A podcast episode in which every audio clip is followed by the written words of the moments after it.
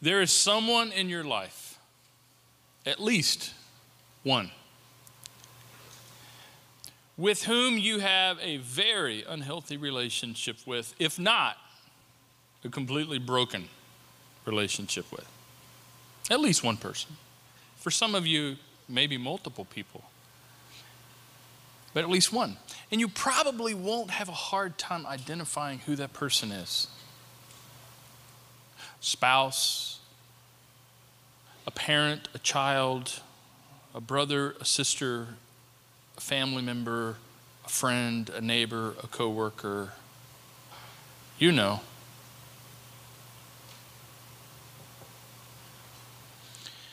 And, it, and there was this thing, right, that happened maybe a long time ago, or maybe it was a series of things, maybe a pattern of behavior, or maybe it's something that just happened. It's real fresh.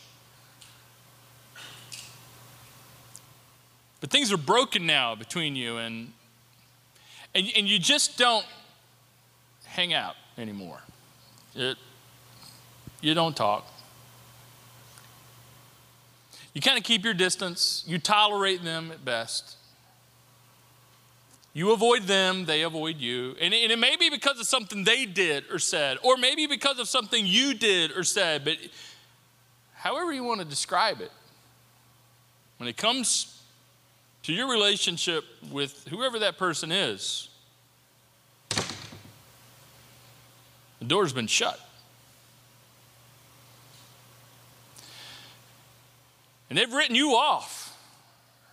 Or maybe you've written them off. And, I, and listen, I know you got good reasons. I know they're good reasons. And, and I know if I knew, if, if I knew your side, I would take it. I, I, I get it. I understand. That there's probably perfectly good reasons why you shut the door, perfectly good reasons why they shut the door, perfectly good reasons why the door is shut and you just don't go there. And maybe you've worked so hard to keep it shut and bolt it shut and lock it shut and worked so hard to move on and move past it. See, the problem is in this series where we're talking about going to the next level, th- there is a level that God wants to take you to that you won't experience until you deal with the shut door. Again, I understand that, that I am like kicking a hornet's nest, and now there's all this stuff buzzing around, this stuff that, and I get it, it's layered. I understand it's sticky, icky, messy stuff. I get it, I understand. That now there's gonna have to be counseling. Thanks a lot. Right? Hang with me. Do, do you, uh, and I know you have, you realize that we've themed this series, Level Up, with uh, kind of retro video game stuff, especially, you know, when it all got really going in the 80s. And I can remember as a kid in the 80s, and I know I look younger than that, but I'm surprised. Every time I look in the mirror, it shocks me how young I look. But I was a kid in the 80s, and, and being a kid in the 80s, you know, this video game stuff is like, wow, here we go. And I wasn't a big gamer, but I played my share of stuff. And, and, and again, and I'm sure the same is true now for games, and they're much more sophisticated, and I wouldn't know how to play most of the games that are out there today. But in, in just about all video games, you're at a certain level, right? And you get good at that level. And eventually you conquer that level and you have an opportunity to level up, to go to the next level. But in a lot of games, you only get to the next level if you go through like a door, right? And, and, and sometimes you crash through it, you jump through it, you, you jump over it, or whatever the game is, and sometimes it's a barrier, but for, for lack of better description, let's just call it a door. But the problem is, I'm not quite sure what's behind this door.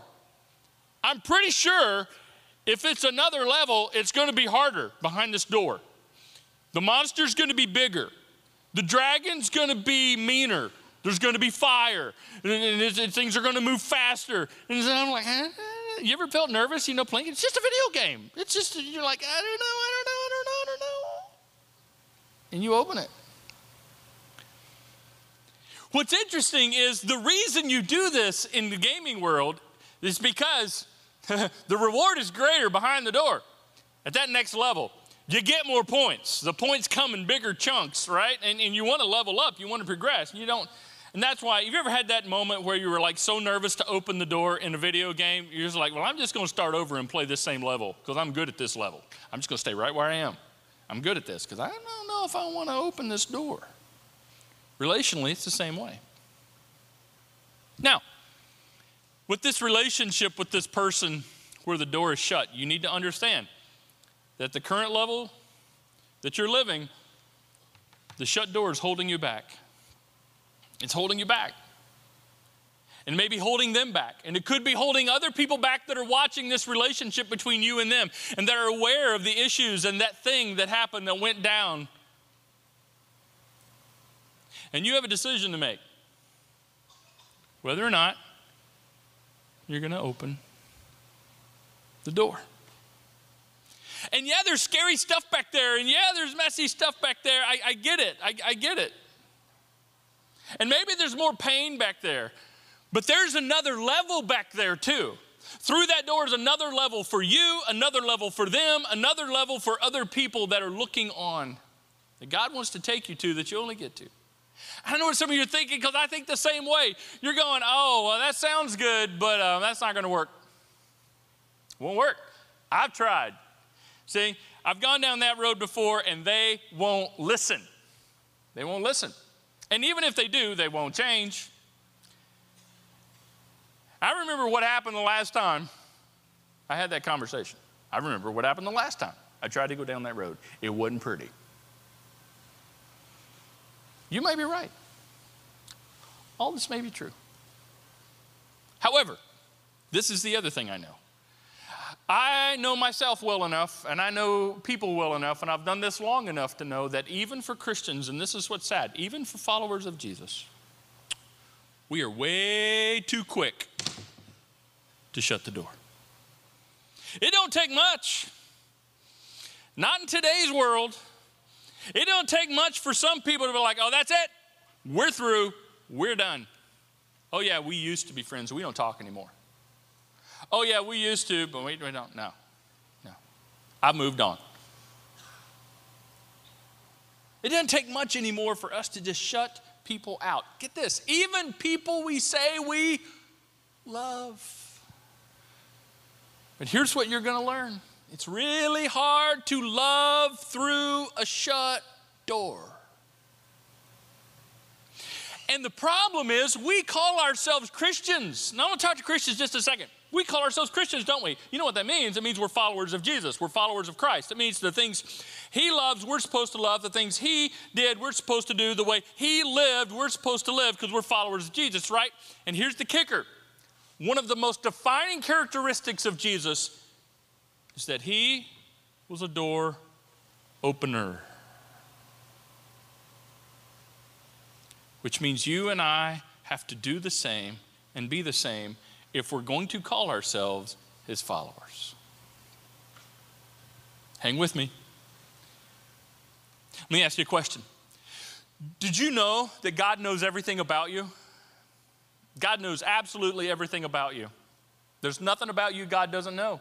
Even someone who wouldn't believe in God or doesn't believe in God, uh, like let's take an atheist, even they theoretically would agree with that. That if God exists, this all powerful God would know everything. So, I mean, that's a commonly accepted thing, whether you believe in God or not, okay? God knows everything about you. That is true. He has all the dirt on you, He has all the dirt on me. If you knew about me what God knows about me, you wouldn't come in here and listen to me preach. Oh, wait, wait, wait. But if we knew about you what God knows about you, we wouldn't let you in to listen. so we're good. We're square, right? King David said it like this Oh Lord, you have examined my heart and you know everything about me. Do you know what this means? God has all of the evidence He needs on you to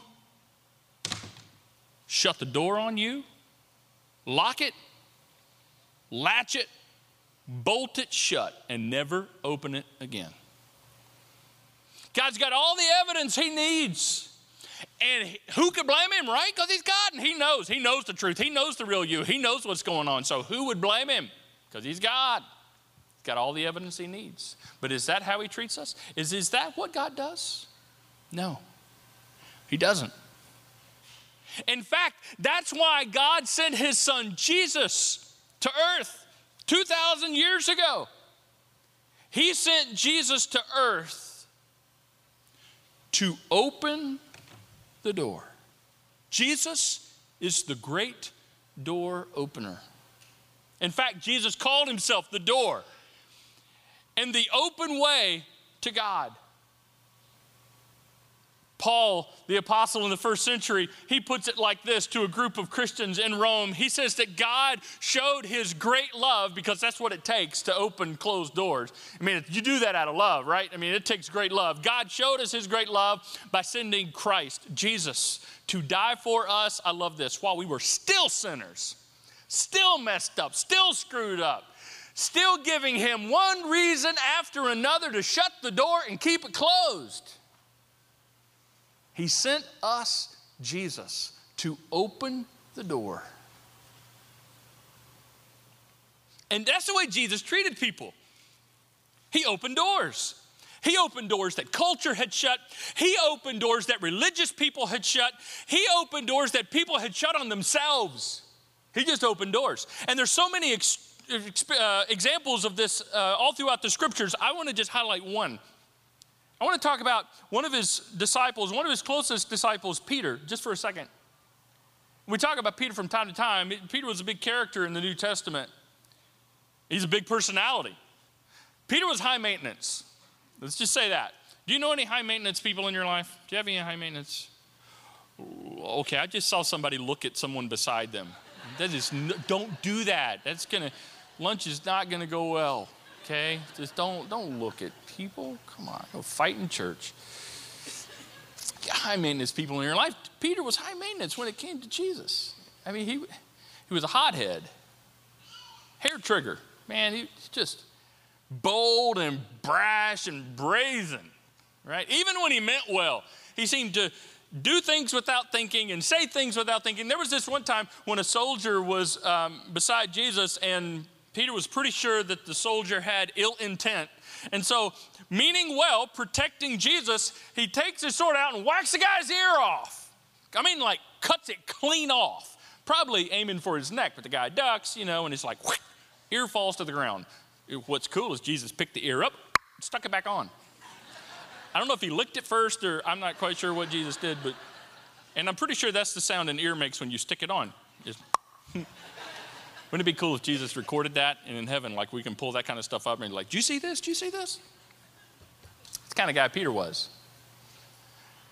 Um, it, it culminated with Peter on the evening right, right before Jesus was crucified, where, where Peter was surrounded with a group of people that were talking about the current events and what was going on. And, and Peter felt threatened, evidently, like, okay, they're getting ready to, to murder Jesus, and I, I need to kind of keep my distance because Peter was also selfish. Know anybody like Peter? The truth is, there's a little bit of Peter in all of us. And Peter denied that he knew who Jesus was three times, back to back to back. And the last time he even cursed and said, I don't know who he is. Don't associate me with him. To make matters worse, after denying Jesus three times while Jesus was being crucified, Peter deserted him. Peter was nowhere to be found. Some kind of friend he was. And they buried Jesus. Nobody could find Peter. Peter's in hiding with the rest of a bunch of other people and didn't believe at that point that it was going to turn out so well. So if you're Jesus, if I'm Jesus, we would have every reason shut the door on Peter. Oh, Peter, we're through. I'm, gonna get somebody else. I know. I'm sorry, Peter. You had your choice. You had your chance. Yeah, I'm giving you a choice. You chose wrong. Done. We're through. I mean, we're so done. Aren't you glad I'm not Jesus? Aren't you glad you're not Jesus? We shut the door on Peter. That's not what Jesus did. Right after Jesus was crucified, buried, and rose again, he began to physically, bodily appear to his followers to let them know hey, I did rise from the grave. It's me. You know, here I am, flesh and bone. You can talk to me, you can touch me, we can interact with each other, and it's real. It's not a fairy tale, it's, it's not a woo ghost kind of thing. No, this is real deal. I am alive. And so one of those mornings, Jesus walks out on the beach. Peter's in a boat fishing because he had gone back to his old life thinking, you know, God's through with me. Jesus is done with me. He has shut the door. I'm going to go back to fishing. I'm going to go back to my old job. Jesus walks out on the beach. Peter recognizes it's Jesus. He freaks out, just like any of us would. When you see a dead man that's actually come back from the dead, you tend to freak. It's, it's a human thing. So he, he runs, he swims to shore and, and has breakfast with Jesus on the beach. Pretty cool experience. And you would expect, you know, and Peter's probably thinking this is, this is not going to go well. This is probably not going to end very well. But it's cool to see Jesus. Glad he's back and all. This is what Jesus said to Peter Simon, which was one of Peter's names, son of John, do you love me? And immediately, you know how things go through your mind? You know, I, I bet Peter, and we don't know this for sure because we don't know what Peter was thinking, but if I'm Peter, I'm going, Are you serious? Are you serious right now? You're asking me if I love you. Like, Jesus, you know what I just did. He said, Yes, Lord. You know I love you. What Jesus did not say was, Well, gummit, Peter, what was that denial thing all about? Yes, Lord, you know I love you. And then Jesus said, Okay, well, then feed my sheep. Now, we don't have time to get into all the details of what he meant by feed my sheep. Suffice it to say, when Jesus looked at Peter and said, Feed my sheep, he was opening the door and letting Peter, Peter know. The door's open, buddy. That was Jesus' way of saying, I got a job for you to do, Peter. If you're ready to get back in the game, I'm going to send you in. In fact, he sent him in not just to the game, but he gave him the play to run. He became quarterback, so to speak. And just a few days later, at the festival of Pentecost, it was Peter who led the charge, who kick-started the local church, one of the greatest days in the history of a local church. Peter was running point. And I'm sure there were people in the crowd going, Is that Peter? Yeah, Peter, I'll tell you what, I'd shut the door on Peter. Peter. And they marveled at the grace of God. I wonder if Peter, in those moments on the beach when Jesus said, Feed my sheep, and I wonder if Peter, in those days of Pentecost when he was seeing God use him in great ways, I wonder if his mind reflected back to those moments right before Jesus was crucified when Jesus said this to him and the other disciples. It keeps coming back to this. I wonder if he thought, about this when Jesus said, A new command I give you love one another as I have loved you. So you must love one another. And so I wonder if the light was beginning to come on for Peter and going, Oh, I get it. I get it. Like I've loved you. Okay. So Jesus wants me to do for other people what he's done for me. When I have every reason not to, he wants me to open doors for people like He's opened doors for me. All right, I get it, I get it. Something else, and then we'll move on. This is so rich, guys. This is so rich. John, another one of Jesus' disciples, was watching all of this for years. He'd watched it all uh, Peter and Jesus, and watched what Peter had done, and he was close friends with Peter. And John had recorded so much of this. And at the end of John's life, he was writing to a group of Christians in Ephesus, and he kind of summarized it like this Dear friends, since God loved us, we also ought to love one another. And John had to have been thinking, like he loved us. Since he loved us this much, like since he treated Peter that way and treated so many other people that way, he wants us to love each other that much. And then he says this here's a mic dropper. For whoever does not love their brother and sister whom they have seen cannot love God whom they have not seen. It's a gut puncher right there, isn't it? Because, see, we, and we'll talk about this some next week, we like to talk a big game when it comes to God. I do, you do. It's human nature. We like to impress other people, impress ourselves. You know, I love God and I believe this about God and all that kind of stuff. And I love God so much And John would say, Really? Really? Because you'd see you've never seen God, and it's hard to love somebody you haven't seen. I mean, that's a challenge. It's just a challenge. It's a human nature thing. It's a challenge to really love someone that you've never seen. And so if but if you can't love your brother and sister whom you do see, how is it that you love a guy that you've never seen? This is another way of looking at what John was saying. You can't say you love God if you don't love others. You can't level up with God if you won't level up with others. You can't shut the door on other people and expect to express how much you love God because you are told to love each other the way you have been loved. Bottom line, what does love require, the love of Jesus require of us? It's for us to take the risk and simply open the door. Why? Because it's holding you back because there's a next level. There's a new level that God wants to take you that He won't be able to take you until you open the door. That there's a next level that God wants to take that person on the other side of the door that He won't be able to take them until you open the door. And there may be other people that are watching this that God won't be able to take them to where God wants to take them until you initiate this process of opening the door. And then it got some of you thinking, nah, I'm good. I'm fine on this level. I don't want to do that. I know, but you're missing out on so much. Now, real quickly, let me caution you. This is not to say that you have to put yourself in a dangerous situation. You do not need to put yourself in a dangerous situation. If your life is in danger and you are dealing with real, life threatening kind of abuse, I'm not talking about the kind of abuse that everybody talks about. You know, everybody's a victim nowadays. You just look at somebody crazy and I'm abused, I'm abused, I'm a victim, I'm a victim right? I mean, it rains and the, yeah, I'm a victim. Okay. Oh, hush. I'm talking about real stuff, right? If you're not in a safe place, get in a safe place. That's a different topic for a different day, and God has stuff to say about that, and we'll talk about that later. I'm talking about how quick we are to shut the door on people when things don't go the way we want, when things don't go the way we like. We are so quick to shut the door on them. Open the door. Take the risk.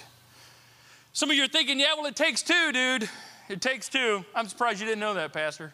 It takes two. He's so young. that I am. But I know that. Yes, it does take two for the relationship to be as healthy as God wants it to be. It most certainly takes two. And no, you can't control what they do, and you can't control their response, and no, you can't make them do anything that they ought to do. But I'll tell you what you can do. Do you know what you can do that God has for you to do? You can simply open the door. You can do that. I can open the door. I'm not in control of what happens on the other side of the door.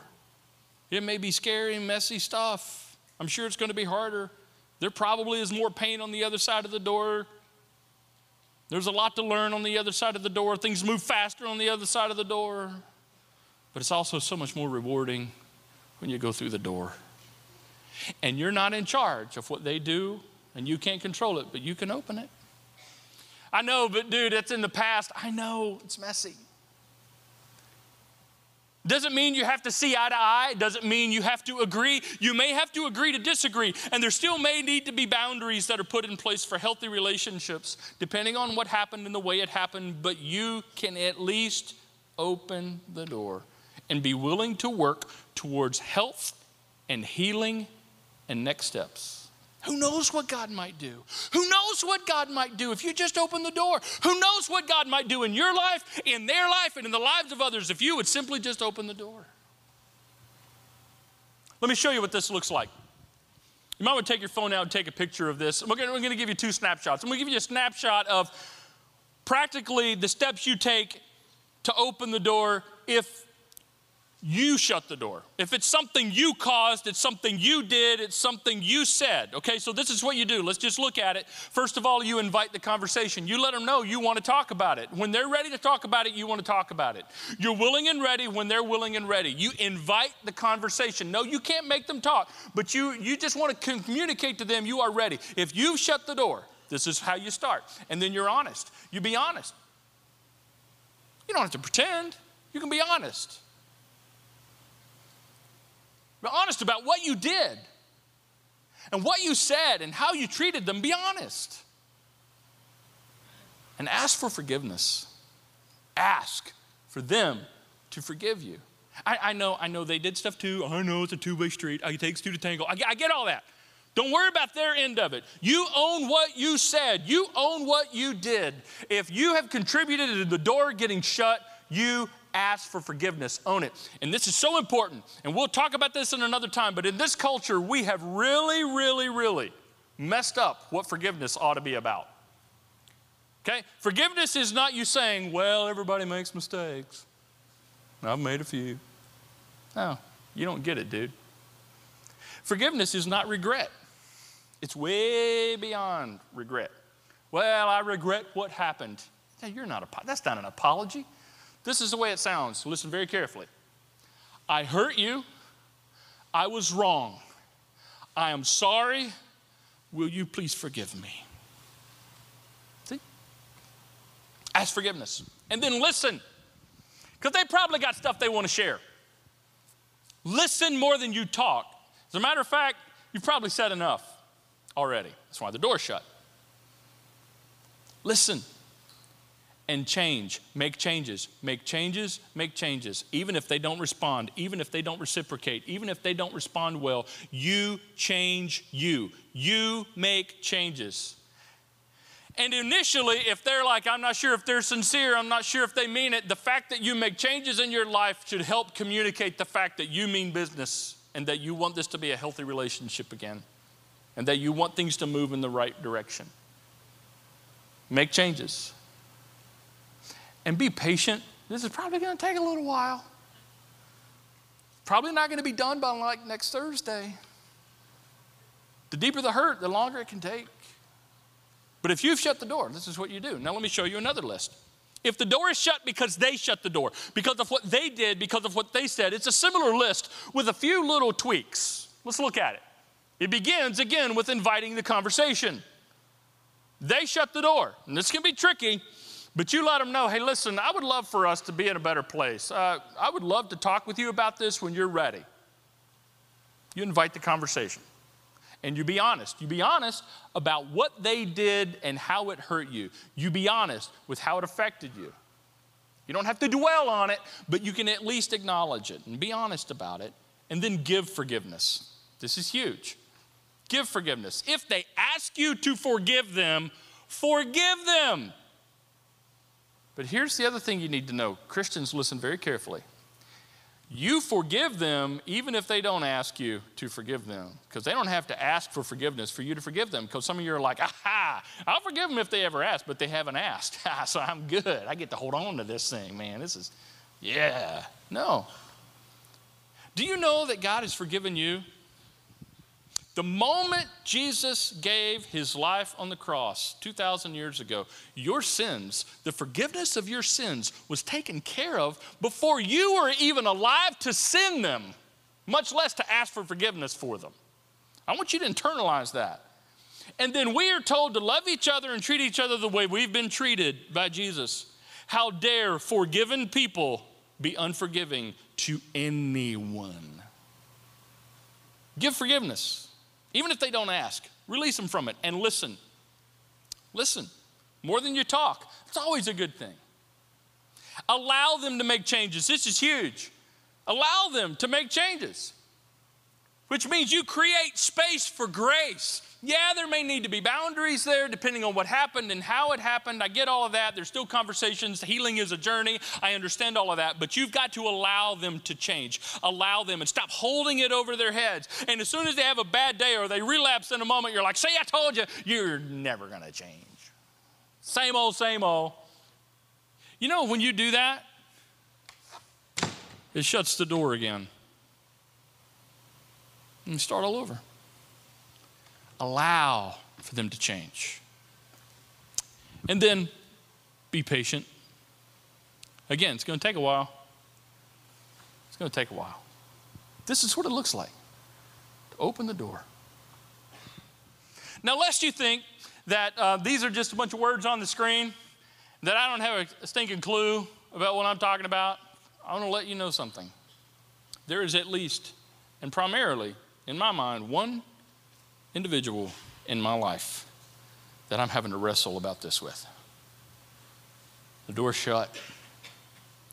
And it's shut primarily because of something they did a very long time ago. So this is real. This is real to me.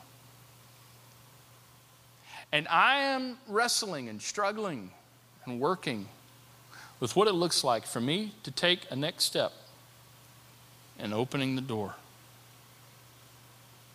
So I feel this with you. I'm not isolated from this. I understand the mess. I understand the layers. I understand the risk involved in opening the door. But see, my job today is to just bring us to the door. You're going to have to open it. Maybe again. And my prayer is that by God's grace and with God's strength and help, you will do that. You see, as followers of Jesus, we cannot be known for the doors we shut. We must be known for the doors we open because Jesus was a door opener and we follow him. And right after he told his disciples, I want you to love each other the way I have loved you, he goes on and he says this, and this is how everyone will know that you're my disciples. If you love one another the way I've loved you. If you open the door for each other the way I have opened the door for you. Because it's really hard to love somebody through a shut door. May we do for others what has been done for us and simply open the door.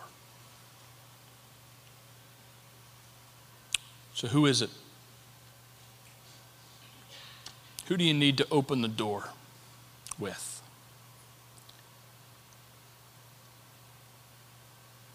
I want to pray for you. I want to invite you to pray for yourself. And maybe the prayer sounds a lot like this Oh, God, help me. That's a great place to start. Dear Father, what a punch in the gut. We, we got to wrestle with this. I know it brings up all kinds of issues. It does for me too. I, I know, I know this ain't simple. This is not clean and easy. It's challenging. But there is absolutely no doubt that you were a door opener. Doors that no one could have blamed you for shutting and keeping shut. And then you tell us to treat each other the way you treat us, which means we have to open doors like you've opened them for us, even when we don't want to. But especially when it's people we say we love. For those in this room that this brings up all kinds of pain, God, would you give them your grace and your strength? This is scary. There's fear on the other side of that door sometimes, and because we're human, and, and God, we, we just get afraid. So Father, may we see this as an opportunity to trust you with people whose relationships have been broken. And Father, I, I need your help. We need your help. And help us to be known for the doors we open and never for the ones we close. In Jesus' name, amen.